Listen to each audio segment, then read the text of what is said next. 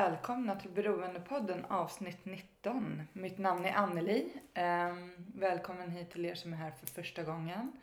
Och välkommen tillbaka alla ni som har lyssnat förut. Eh, tack för alla fina mejl. Det, det gör verkligen så att jag vill ehm, fortsätta göra den här podden. Ehm, när jag får de här mejlen. Och, och, jag har fått en hel del mejl från medberoende eh, som eh, som skriver till mig att när jag lyssnar på podden så förstår jag eh, hur han eller hon fungerar.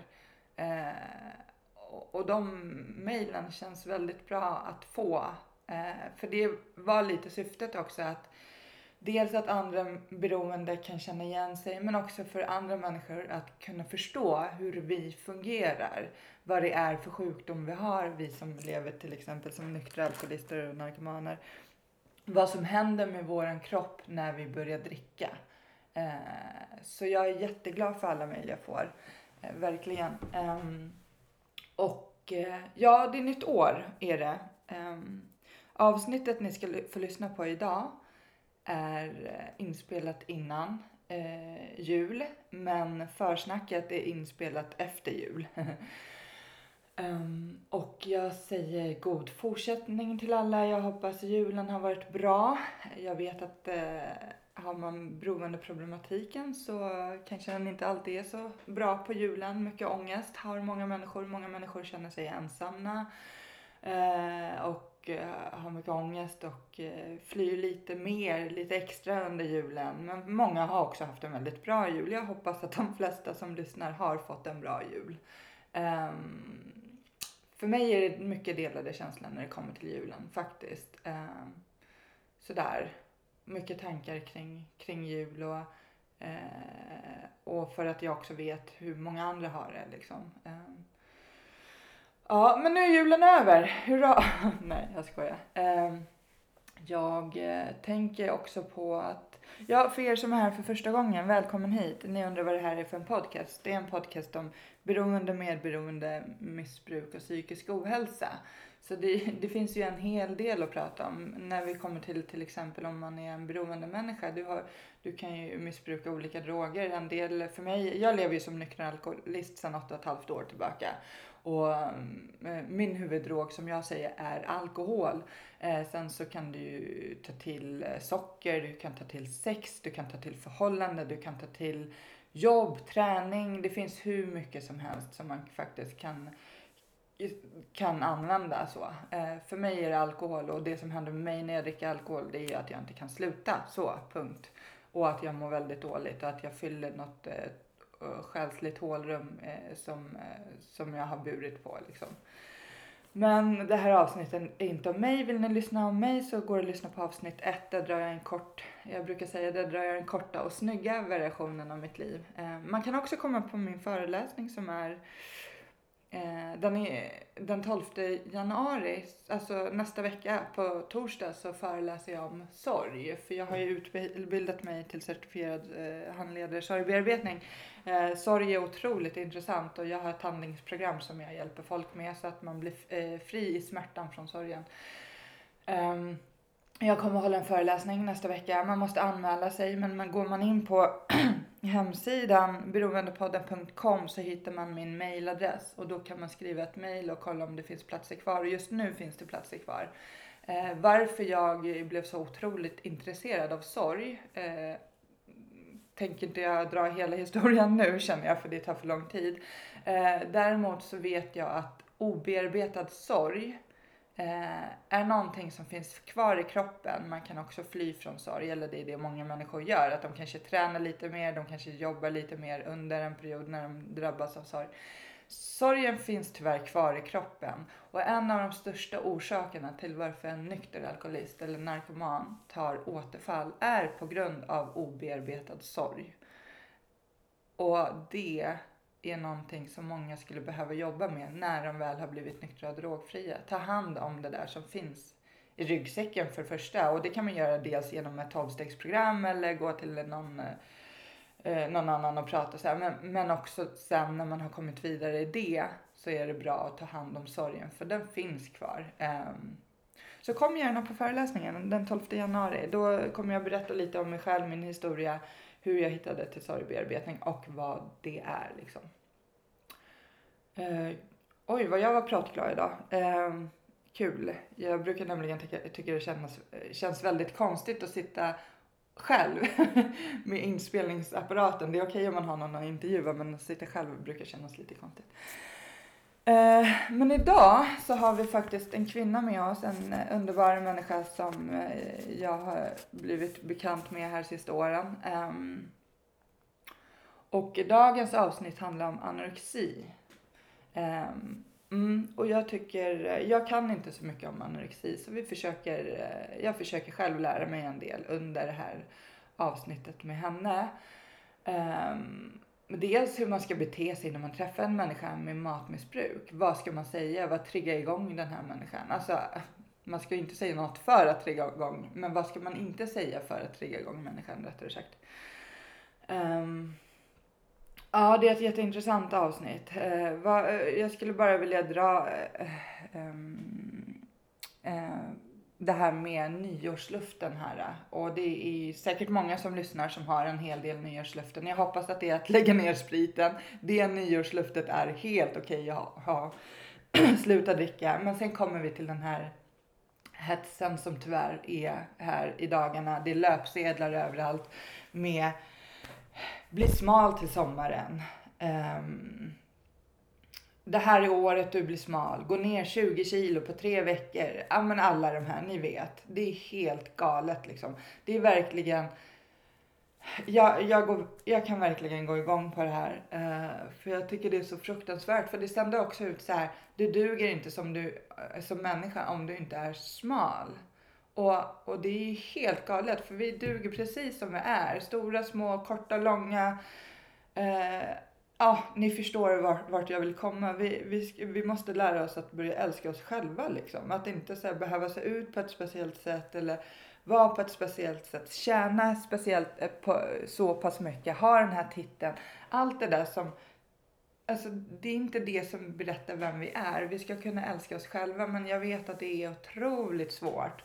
Och kanske för att man redan från födseln är uppvuxen i en, ett hem där föräldrarna själva inte har någon självkänsla och då är det ju svårt att hitta den där självkänslan själv liksom om man är ett barn som växer upp där. Utan så, så jag tyckte det var så fint för Nina som jag ska intervjua idag hon skrev så fint på Facebook att um, att ni som har problematik med mat, matmissbruk, anorexi, bulimi, att släppa det här. Att inte kolla på vad som står på de här jävla löpsedlarna faktiskt. Um, och försöker bara hitta er själva och älska er själva. För ni duger, alla ni som lyssnar duger precis som ni är. Och skulle jag kunna trolla så skulle jag verkligen göra så att alla som lyssnar älskar sig själva. Mm. Ja, när jag ska släppa in eh, dagens gäst i alla fall. Och mm, så får vi hoppas att ni få en god lyssning och god fortsättning alla fina som är där. Och skriv gärna till mig och vill ni själva komma och prata i podden, har ni en historia där ni har tagit er ur något medberoende, sex och kärleksberoende, vad som helst, hör jättegärna av er. Eh, sådär. Mm, tack.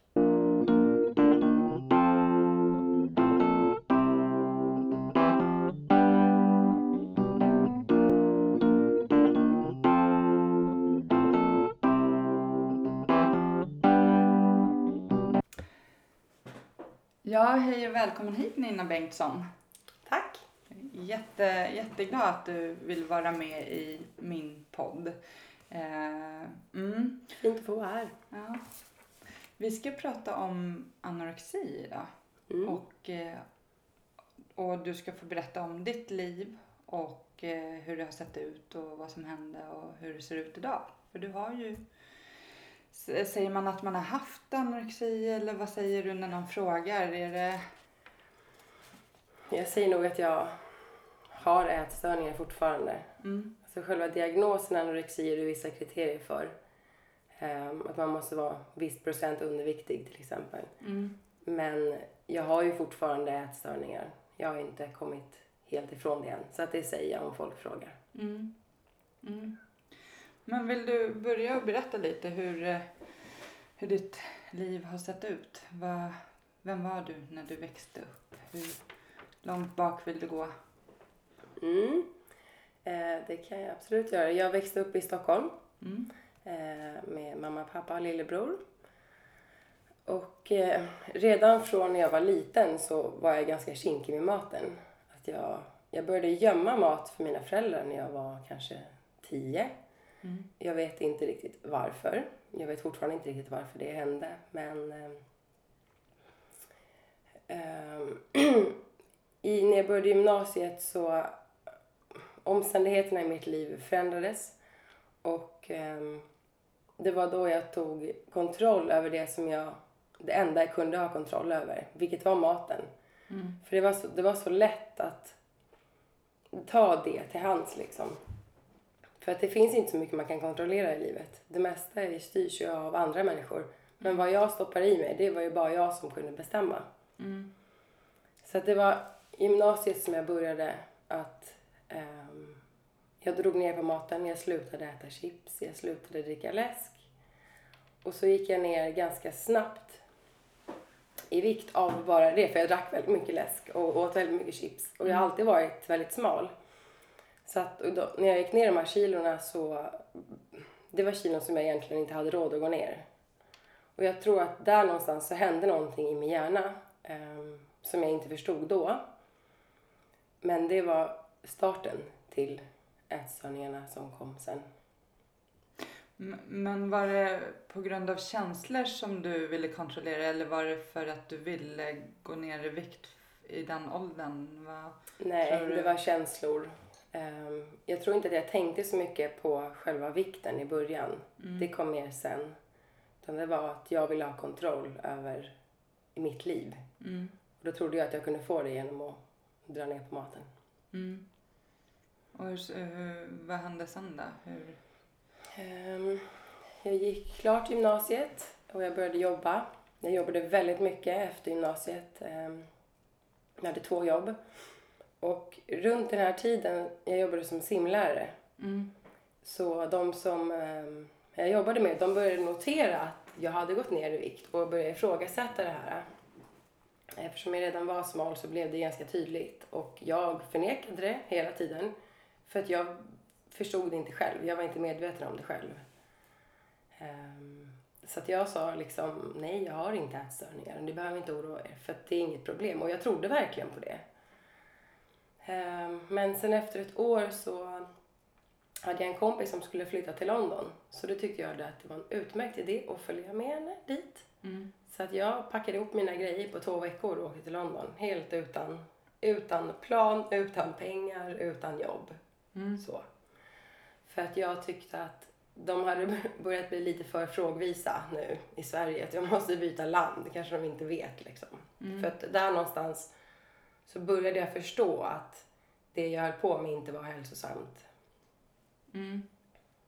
Hur förstod du, alltså hur, hur såg en dag ut? Då innan du stack till England? Eh, ja, jag jobbade som sagt väldigt mycket. Mm. Jag, jag jobbade nästan, jag tror att jag jobbade 140 procent eller någonting Mm. sånt. Ehm, så att det var väldigt, väldigt mycket jobb och då åt jag inte så mycket eftersom jag var på jobbet. Men det var inget konstigt. Mm. Ehm, för det var ingen som reflekterade över. Ehm, men också att vara simlare och vara i vattnet eh, är ett väldigt fysiskt jobb. Ehm, så att jag var, jag började bli väldigt trött fysiskt Mm. av det här. Och kall. Alltså jag frös väldigt, väldigt mycket för att jag var ju underviktig då, vilket jag inte förstod. Men att vara i vattnet i tre timmar gjorde att jag var väldigt kall hela tiden. Mm. Ehm, Så det var sådana små saker som, förstod, som fick mig att förstå att det är någonting som jag gör som inte är rätt. Mm. Men då valde du ändå att sticka? Ja, ja. För att när folk började fråga mig så... För det här var ju min kontrollgrej. Mm. Och då kändes det som att de skulle ta kontrollen ifrån mig. Ehm, så att jag åkte till London. Och det funkade ganska bra ett tag. Några månader kanske. Ehm, men det går ju inte att lämna sina problem i ett annat land, utan de följer ju med. Mm. Så att ganska fort så blev jag väldigt sjuk. Ehm, och då var jag, det var jag där med min kompis. Jag fick jobb andra dagen. Så att det, allting bara flöt på helt perfekt. Så jag tyckte att det var jättebra och jättekul att vara där och jag tänkte aldrig någonsin komma tillbaka till Sverige igen. Mm. Eh, och också när min familj inte var där så var det lättare för mig att gå in mer i ätstörningen utan att någon såg, utan att någon ifrågasatte. Mm. Så att det gick väldigt fort tills att jag blev väldigt sjuk. Mm. Och din kompis som eh, märkte hon något? Eller sa hon något då? Nej, hon, jag tror inte att hon märkte någonting. Ehm, för jag har alltid varit väldigt smal och hon är också väldigt smal naturligt. Så att jag tror inte att hon tyckte att någon, det var något konstigt. Mm. Jag var väldigt bra på att dölja det också för andra. Mm. Men och hur länge var du i London? Jag var i London i tre år. Efter ungefär ett och ett halvt år så alltså då kollapsade allting. Mm. Då, eh, jag hade flyttat ihop med en kollega. Eh, Vi delade på en lägenhet för att det är så dyrt att bo där. Och jag tyckte att det var skitkul att bo med henne och hon tyckte att det var skitjobbigt att bo med mig. För att jag var helt inne i mina ätstörningar fast jag inte kunde förstå det själv. Jag såg inte det själv. Ehm, och då hade jag också berättat ehm, för några att jag trodde att jag hade problem med maten. Och ju mer jag pratade om det, desto mer förstod jag att det här är verkligen inte bra. Så att då gick jag till läkaren. För att hon, den här tjejen som jag bodde med, hon ställde ultimatum och sa att du får söka hjälp, annars så flyttar jag ut. Liksom. Så jag gick till läkaren och så sa jag till läkaren att jag tror att jag har ätstörningar. Jag hade gjort sådana här självtester på internet, ungefär 150 stycken. Men ändå så var jag liksom inte övertygad om att så var fallet. Och läkaren, hon blev helt... Eh, hon blev jättestressad, den här läkaren. För hon kunde inte så mycket om ätstörningar och så såg hon min vikt och min längd och blev väldigt nervös. Så jag fick lämna massa blodprover och andra prover och så skickade hon en remiss till en ätstörningsklinik i London. Mm. Eh, och så fick jag komma dit efter några veckor och då sa de att de hade eh, väntetid på ett halvår. Vilket jag tyckte lät väldigt länge. Mm. Ehm, och, men jag hade liksom inte så mycket val. Det var ju bara att vänta. På det här halvåret så gick jag ner ännu mer, ganska mycket mer. Så att när jag kom tillbaka efter ett halvår så var det de som var helt chockade och så. Att jag borde fått hjälp tidigare. Mm. För då ville de lägga in mig på slutenvården. Men det ville inte jag, för att jag ville ha kontroll. Mm. Så att jag började i öppenvården där i England. En gång i veckan. Efter ungefär att ha varit i London i två år. Ehm, Och efter några månader så insåg de att det hjälpte inte. Men, men vad får man göra på en öppenvård då? Att man ska dit och berätta hur veckan har gått Mm. eller eh, innan, eh, hur, alltså hur mycket, eller hur lite rättare sagt, åt du på en dag? Alltså, får man fråga det? Jag Mm. vet att en del saker kanske är känsliga liksom. Så du får... Ja, alltså. Jag åt väldigt lite, men jag kräktes också. Jag kräktes nästan tio gånger om dagen. Så jag kräktes efter allting jag åt. Även om jag åt en gurka så kräktes jag. Mm. Så det var ingenting som stannade kvar. Ehm, och vissa dagar åt jag mer för att man blir otroligt hungrig. Det är också många som tror att man inte blir hungrig. Men man tänker ju inte på någonting annat än mat för att man är så hungrig. Mm. Ehm, så vissa dagar åt jag mer men fortfarande alltså väldigt, väldigt lite. Mm. Men vad är känslan alltså för att mm, jag tänker det, när man äter känns det, vad, blev det som en befrielse eller var det efteråt? Eller när du inte åt? Alltså,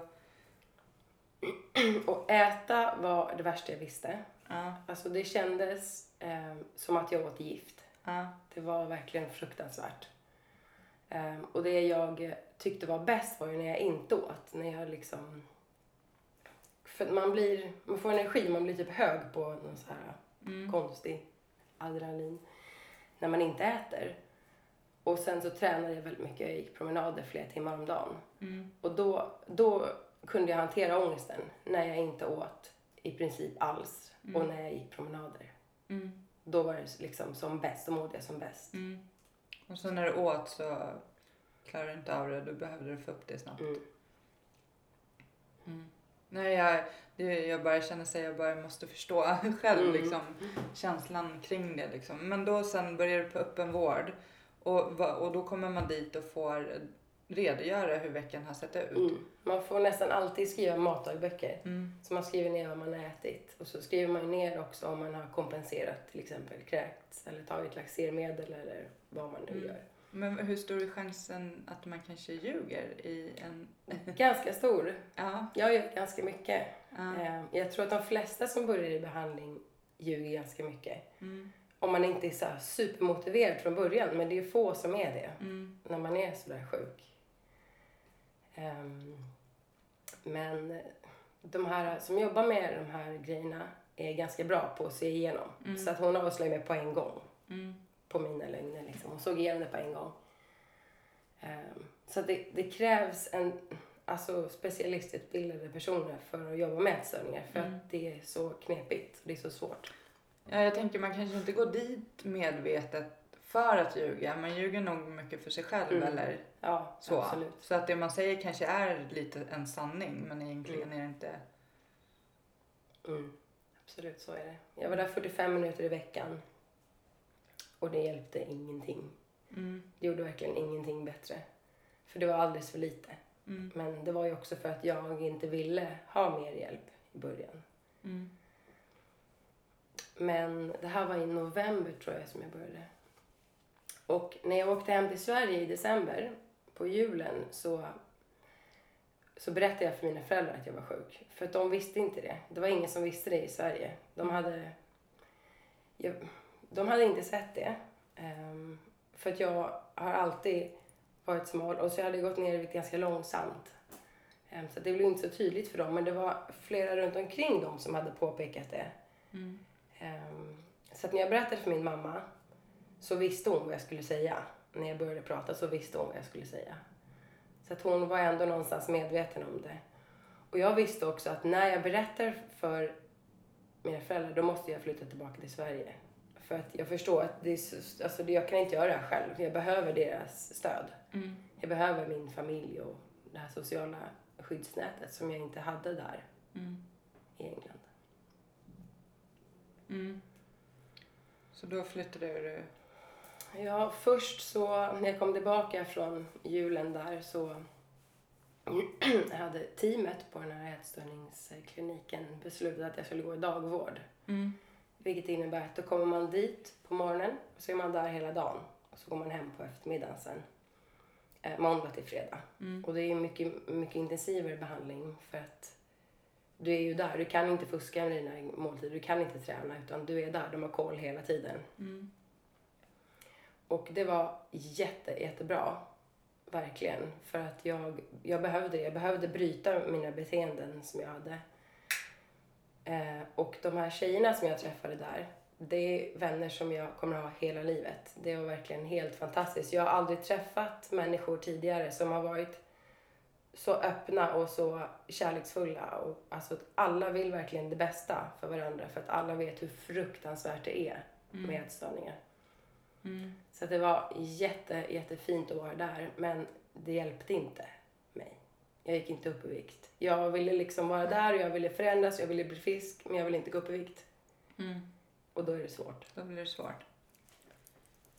Men, prat, men för jag tänker liksom när man eh, eh, någonstans eh, gör något sånt då finns det ju något annat som, alltså att bara få maten under, eh, alltså som, som man ska äta är, är väl inte kanske lösningen på ätstörningen utan det är väl att eh, det själsliga eller på insidan, Mm. det är ju där Mm. problemet sitter antar jag. Jo, absolut, så är det. Ja. Men hjärnan funkar inte när man är underviktig. Ja. När man är så underviktig. Så att psykoterapi, terapier, det hjälper inte.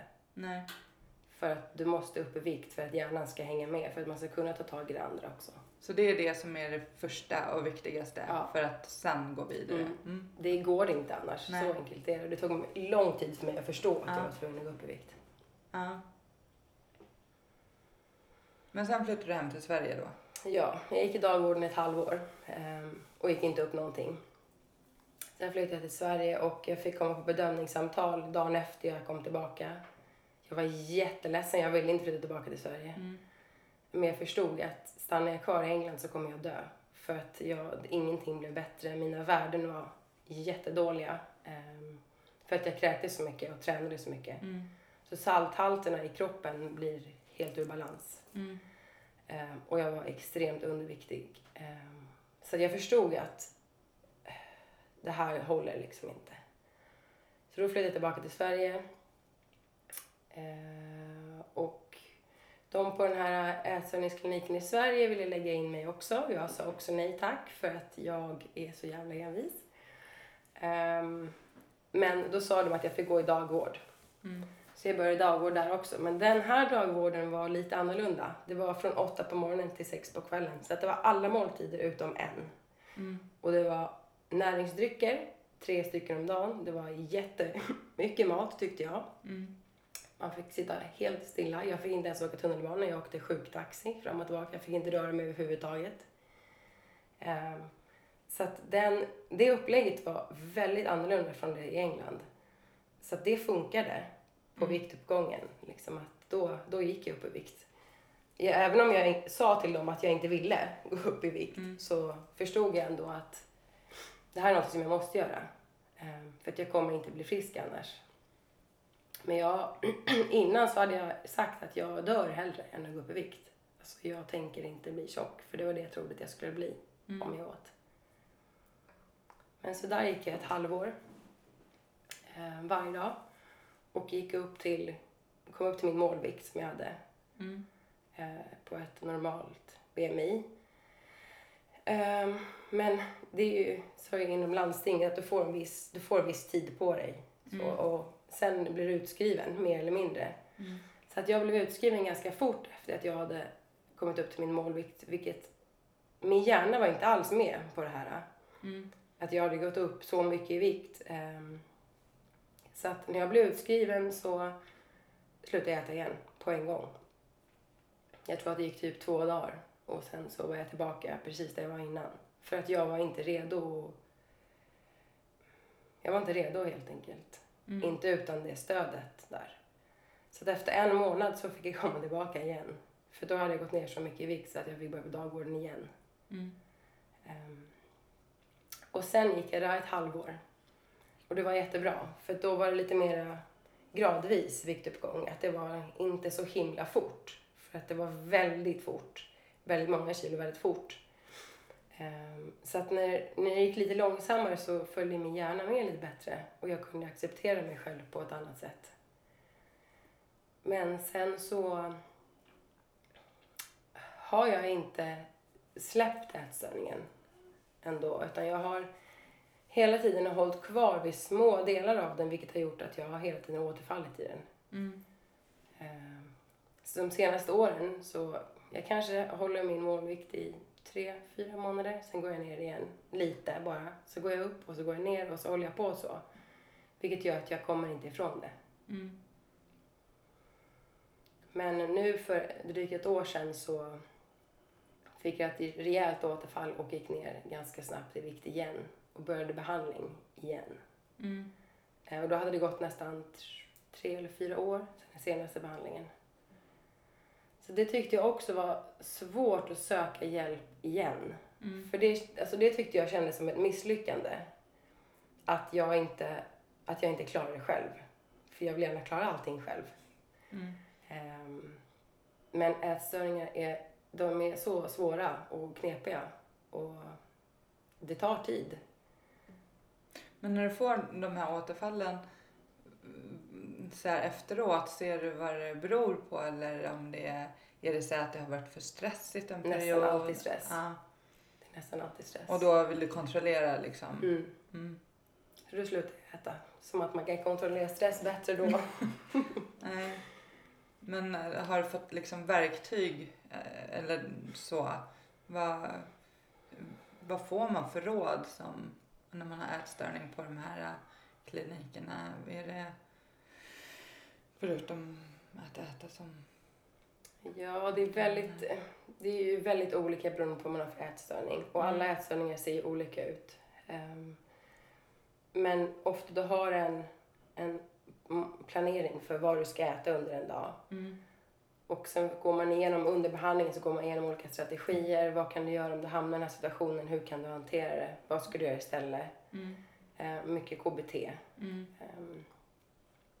Så, att du har, så att du har verktyg som sagt att hantera saker som kommer. Men för mig funkar inte det hela vägen. Utan jag... eh, Efter ett tag så slutade jag använda mina verktyg, helt Mm. enkelt. Jag stoppade in min verktygslåda i garderoben. Mm.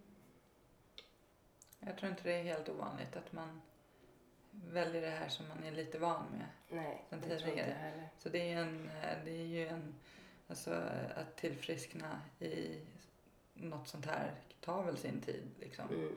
Men det viktigaste är ju att man har ett mål att bli frisk. Vi pratade om det innan vi satte på inspelningen här, just det här om vad tror vi om, vissa säger att man kan vara i ett tillfrisknande men att man aldrig blir frisk och så finns det några som tror att man kan bli helt frisk. Jag Mm. gillar, jag gillar din inställning. Du får Mm. jättegärna dela med dig om du... Mm, Om du vill. absolut.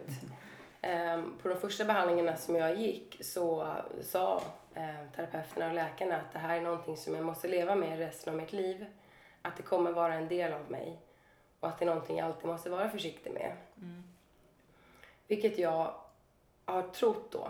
För att om det kommer, om det kommer från en läkare så tror ju, alltså de flesta tror ju på vad läkarna säger.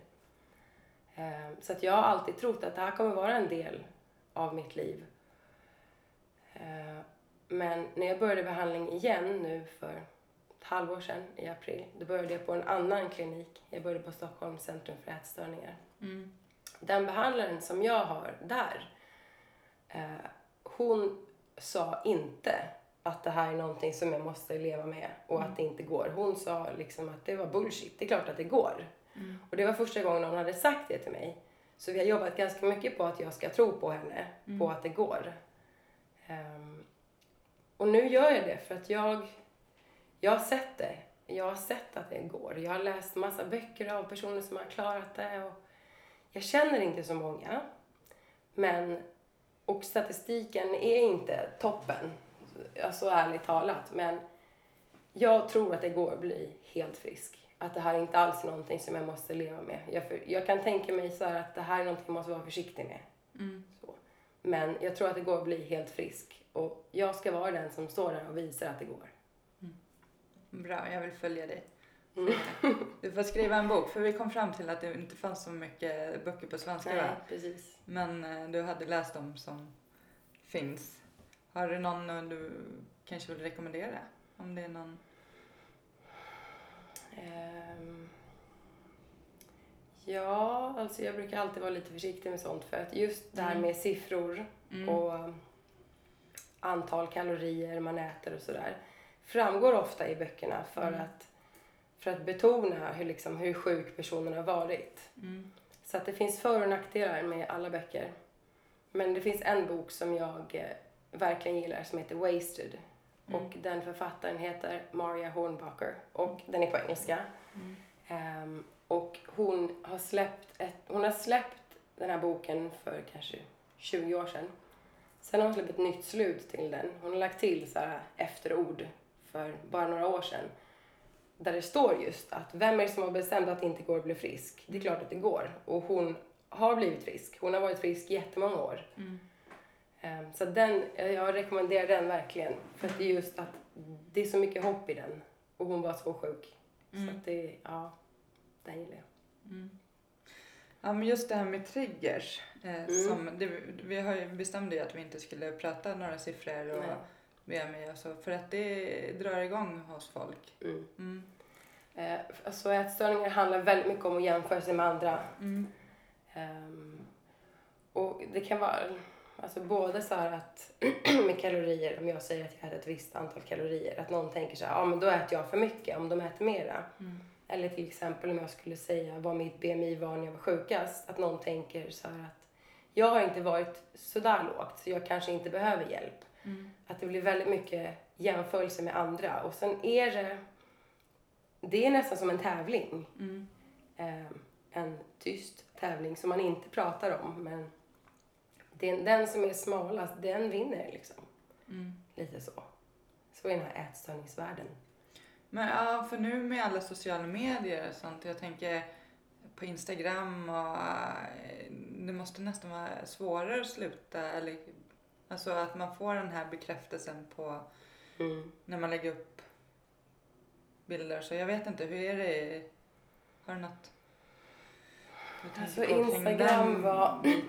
Hade inte jag, det fanns typ inte när jag var sjuk på Mm. det sättet. Och jag har aldrig, eh, jag har aldrig gått, alltså använt mig av sociala medier på det sättet. För det finns så många, det finns så många negativa sidor, Mm. så pro-Anna, när de tycker att det är en livsstil och någonting som man väljer och de vill vara anorektiska och de ska leva på ett visst sätt. Och det här är liksom, de triggar varandra hela tiden Mm.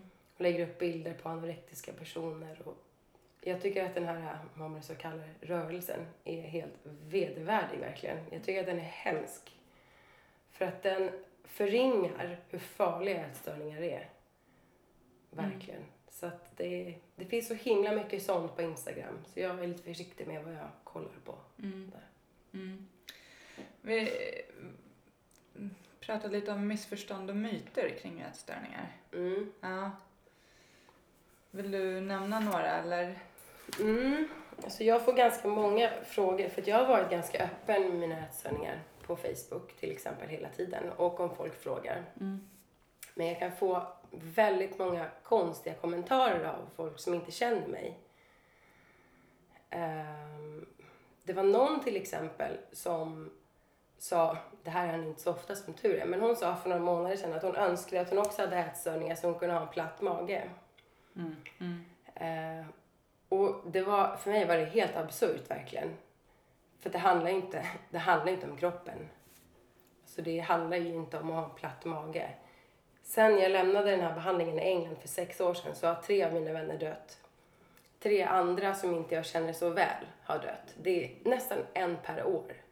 Och det är liksom, det handlar inte om att ha en platt mage. Det är livsfarligt. Alltså ätstörningar är så hög dödlighet. Det är Men den det- psykiska sjukdomen som har högst dödlighet av alla. Det är så? Mm. Och det, det tycker inte jag man läser så. Nej, Ja. det är verkligen... Det är, men folk förstår inte det, tror jag. Ehm, att det är så. Men den är jättefarlig. Mm. Om man är som anhörig, alltså typ om jag har en kompis som jag tror har ätstörningsproblem. Vad, vad, skulle, vad ska jag göra? Vad ska jag säga? Kän- Alltså det är svårt att veta vad man ska säga sådär till någon. För att alla, alla har ju olika slags ätstörningar. Men jag skulle säga att var inte rädd för att fråga och prata om det. För att det är när man inte säger någonting, det är då det kan fortgå. Mm. Ehm, och det går inte att säga fel sak, det går inte att göra det värre. Det är inte yttre omständigheter som gör att min ätstörning blir värre på det sättet. Mm. Och jag vet att folk har varit väldigt rädda för att fråga mig saker. Men jag säger alltså prata om det. Alltid. Det är bara fråga liksom. Bara säg någonting, nämn det. Ehm, kanske bara så ett frö. Så att någonting någonstans. Någon tanke liksom. För den är ju väldigt svår. Jag har ju under mitt liv haft några tjejkompisar som jag definitivt har trott har haft det. Och, och vid något tillfälle har jag ju frågat också. Men det har ju varit så att varje gång man har träffats så har man ju ätit Mm. något tillsammans. Mm. Och då får man ju höra det här liksom, ja men du ser ju att jag äter så. Men ändå så har man ju haft en magkänsla att det här är ju, ja, Mm. ja men där har jag i alla fall frågat. Men, ja, men sen också det här att jag tänker om man säger, råkar säga liksom, ja, men gud vad smal det har blivit. Alltså hur, om man tar det positivt, negativt eller ska jag gå ner, alltså Oftast om du säger till någon som ätstörningar att de har blivit smal så är det någonting positivt. Ja. Det tas som någonting positivt. Även om du säger det på ett negativt sätt. Mm. Även om du skulle säga så här, oj gud det där ser inte hälsosamt ut. Så i den ätstörda hjärnan så är det så här, yes, nu går det bra liksom. Mm. Så det, det är samma som alltså, åt andra hållet. När någon säger så här, åh vad frisk du ser ut. För det är väldigt många som säger så här, "Åh, vad fin du ser ut nu och du ser mycket bättre ut nu. Och det är positiva saker Mm. som folk menar positivt. I mina öron så säger de, oj vad tjock du har blivit. Det är det enda jag hör oavsett hur de formulerar det. När de kommenterar på mitt utseende så hör jag bara vad tjock du har blivit. Mm. Så det spelar ingen roll hur de formulerar det. Så att jag, och kommentera på, på folks utseende generellt är jag väldigt försiktig med. Mm. Och det har jag också sagt ifrån till många för att då vill de börja försvara sig och säga att men jag menar det som någonting positivt. Och det förstår jag. Jag förstår ju att de inte säger liksom Mm. det jag tror att de säger. Mm. Men det är så jag tolkar det. Och det är väldigt, väldigt, väldigt vanligt hos personer med ätstörningar att de, att de hör det. Mm. Men eh, mm, jag tänker när man träffar någon som eh, är, ett tillfrisknande eller är öppen med att den har haft anorexi. Räcker det då liksom bara hur mår du? Mm. Typ. Mm. Så. Så kan man ju välja om man vill prata om det eller inte. Mm. Det var, alltså, det var tillräckligt många personer i min omgivning som ifrågasatte mitt beteende och sa till mig att de tyckte att det var konstigt. Ehm, och det var ju det som till slut gjorde att jag sökte hjälp. Jag hade inte gjort det själv. Det Mm. tror jag inte. För att vi så, eh, alltså många är ju så otroligt rädda när man ser någon alltså, Mm. som man tror är sjuk på ett eller Mm. annat sätt. Att vi liksom inte vet hur vi ska säga, hur vi ska, om vi vågar säga något eller Nej, vet, precis. sådär.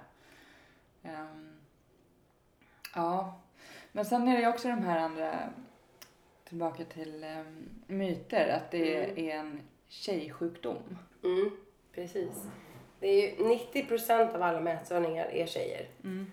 De säger att det är bara 10% av alla som är killar. Men jag tror att mörkertalet är jättestort. Mm. För att det är liksom, det är lite skämmigt att ha ätstörningar när man är en kille. Mm. För att det är majoriteten är tjejer. Men det drabbar alla. Det är Mm. inte bara tjejer. Det drabbar killar också. Men jag tänker där, eh, de, många killar kanske gömmer sig bakom träningen också väldigt Mm. mycket på gymmet. Mm. Precis. Så. Så att det kanske inte syns utseendemässigt lika mycket på, alltså, eller? Jag, jag, jag, jag har träffat flera killar som har haft eh, anorexi och Mm. ehm, som jag berättade för dig innan så var det en grej som jag tyckte var helt sjukt att höra. För jag vet att han mådde jättedåligt och var jättefixerad med mat och det var liksom 24 timmar om dygnet. Det var det Mm. enda han tänkte på. Men han fick ingen hjälp för hans BMI var där man skulle vara. Mm. Och det är ju helt sjukt. För att alltså, majoriteten av alla med ätstörningar har ett normalviktigt BMI. Mm. Det är en ganska liten procent som har anorexi. Majoriteten har bulimi eh, eller ätstörningar UNS Mm. utan närmare specifikation. Det är m- många fler som har den sortens ätstörningar och då behöver man inte vara underviktig för att ha ätstörningar. De kan vara livsfarliga i alla fall.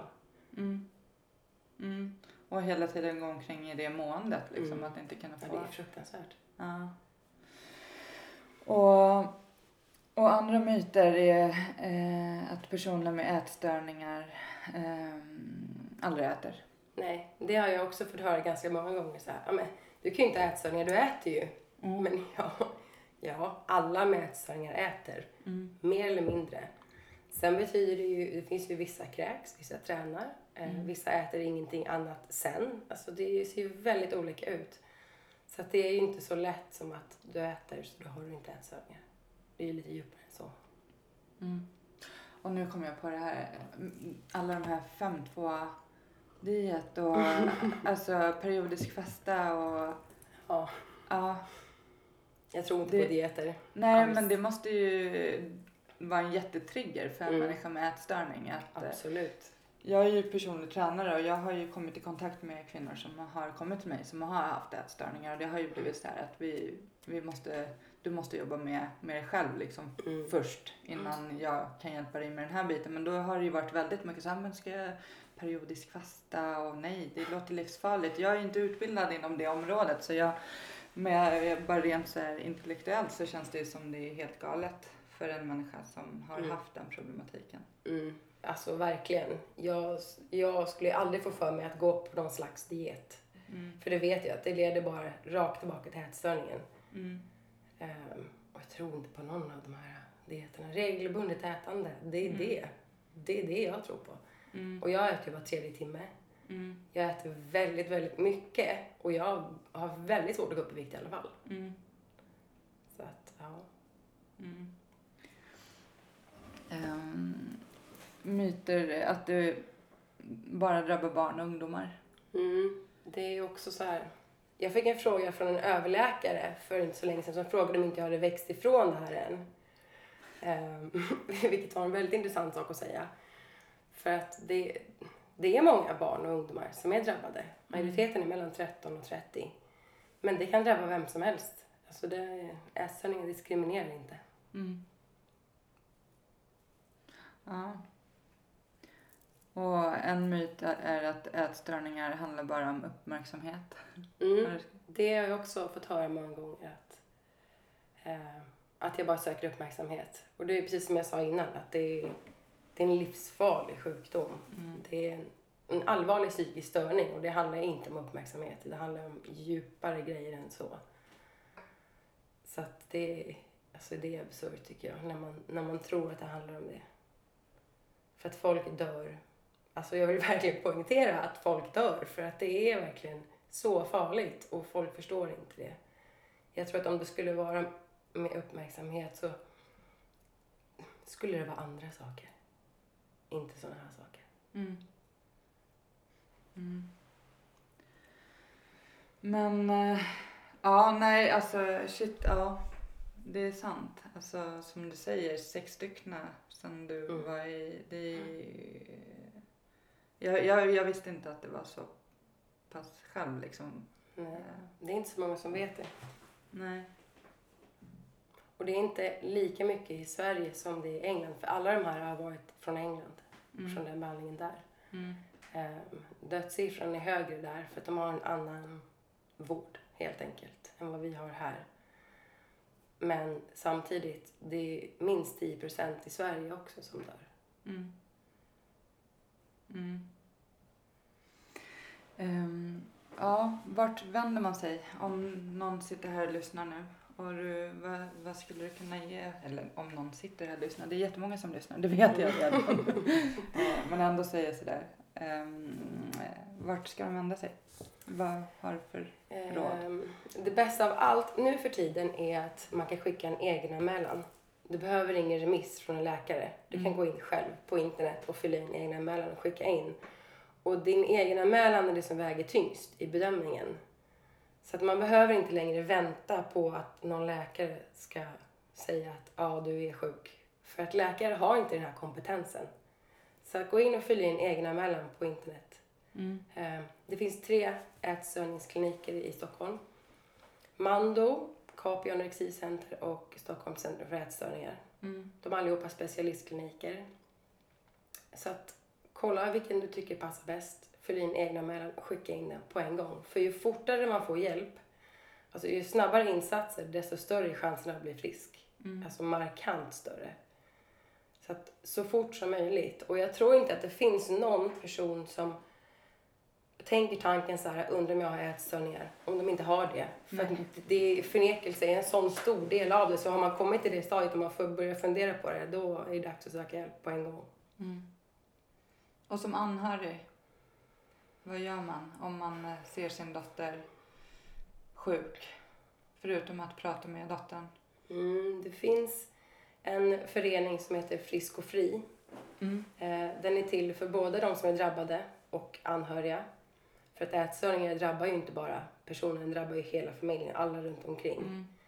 Eh, Men den här eh, föreningen Frisk och Fri, de har anhörigträffar och träffar för personer som själva har ätstörningar. Mm. Så dit kan man vända sig och få hjälp och få prata med andra som har haft, som har barn till exempel. Min mamma har gått i en sån anhöriggrupp så hon har kontakt med andra föräldrar som har barn med ätstörningar. Vilket hon har tyckt har varit väldigt bra Mm. att kunna prata om det. Mm. Och slippa känna att man är själv i Precis. den. För att jag tror att det är väldigt svårt, eller tror, det är klart att det är väldigt svårt att som anhörig att stå bredvid och se på när ens barn svälter sig till döds liksom, om man inte får någon hjälp. Mm. Och det är svårt att stå bredvid. Jag kan ju bli frustrerad idag när jag ser de kompisarna som jag har som fortfarande är jätte, jättesjuka och jag blir jättefrustrerad. Jag vill ju liksom bara skaka om dem och säga ät. Mm. Men jag vet ju att det inte är så enkelt liksom. Mm. Mm. Är det något som du kommer på som du skulle vilja mer säga? Ehm, jag tänkte lite på, alltså på, min, på min resa och hur, hur det ser ut idag. Mm. För att jag vet inte om jag gick in för det så mycket. Men jag skulle ju gärna vilja säga att det har gått 12 år och jag är frisk nu. Men Mm. det är inte så. Ehm, tyvärr. Jag har, jag har blivit betydligt bättre. Jag har eh, ändrat jättemånga av mina beteenden och jag har kommit jätte, jätte, jättelångt verkligen. Om jag ser tillbaka på hur det såg ut förut. Även om jag har en bit kvar så så har jag kommit så långt att jag inte tänker snubbla på mållinjen. Att jag, jag ska bli frisk och det får ta den tid det tar. Um, men ja, men jag tror man måste ha tålamod och bara vänta för att det går om man vill, om man inte ger upp. Mm. Jag pratar mycket om självkänslan när jag är här i Mm. podden. Det har kommit upp i alla avsnitt. För att det, det är i alla fall den uppfattning jag har att många som mår dåligt är mycket på grund av att man kanske inte har världens bästa självkänsla. Mm. Är det något du känner? Ja, absolut. Ehm, jag jobbar på min självkänsla Mm. väldigt mycket. Det går väldigt långsamt. Um, för ätstörningar dödar självkänslan verkligen. Mm. Ehm, men sakta men säkert tror jag nog att det ska bli bra. Mm. Det är ett råd som jag brukar ha till de jag träffar som frågar hur jag har gjort med min resa eftersom Mm. jag lever som nykter alkoholist. Och jag har ju gjort massa grejer men självkänslan har jag ju verkligen lagt ner krut på för att Mm. Blir den bra så mår man ofta rätt så bra också. Mm. Så det, men det är inte lätt. Det är en sak man får träna på Mm. Verkligen. hela tiden. Mm. Jag kollar. Ja, nej jag tror att jag har fått med det mesta som jag funderar över. Men jag känner, är det något du? För att eftersom jag själv inte har haft den problematiken eller så, så jag tänker om du hade suttit och lyssnat på avsnittet, är det något du hade så här, känt "Åh, det där hade jag velat veta eller höra?